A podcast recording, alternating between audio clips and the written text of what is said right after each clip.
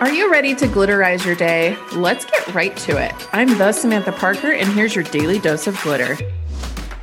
Hey, besties, welcome back to the glitter. You know, we're just going to call this entire month the holiday episodes. but I think it's important for me to speak up and really, you know, let you know what I'm going through because you might be going through the same thing. And whenever we feel less alone, it's just so much easier to go through the things together.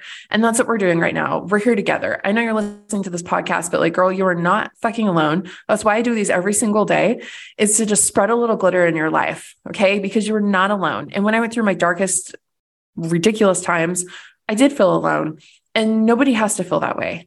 So I'm doing my best to change that. So I see you and I honor you and I thank you for being here. And so I got to tell you guys, so the holidays are always really interesting for me. And I think one thing that contributes to that is the fact that I do have divorced parents. I think my parents even had their marriage annulled. Like my mom had me when she was 18. And then, you know, my parents went on and they both got my dad and my mom, you know, they remarried other people and then they had kids there.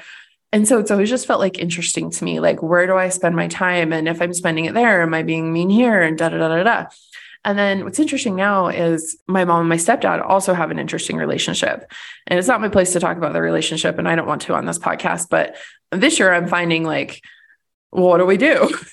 and then, you know, of course, I've got my in laws. They moved to Alabama, and I was like, maybe we'll go see them for Christmas. That didn't quite work out, but it always feels like a lot. Like, where do you put your time and where do you place it?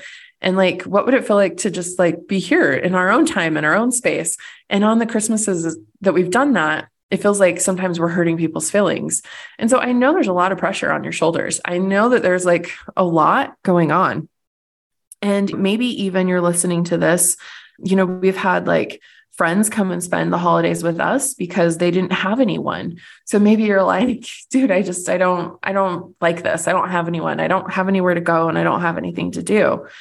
And I just want you to know that you're very seen and you're very heard either way. If you're feeling like it's too much or if you're feeling like there's nowhere for you, just know that those are like big, big feelings and honor those big, big feelings right now. I, you know, I'm not going to tell you like how to solve them because they're yours. And I think really sometimes the best thing we can do is honor the way we're feeling and not shove it to the side. That's what leads to like anxiety and really just dreading things. So honor it, you guys. You've got this. High five and sending you lots of glitter.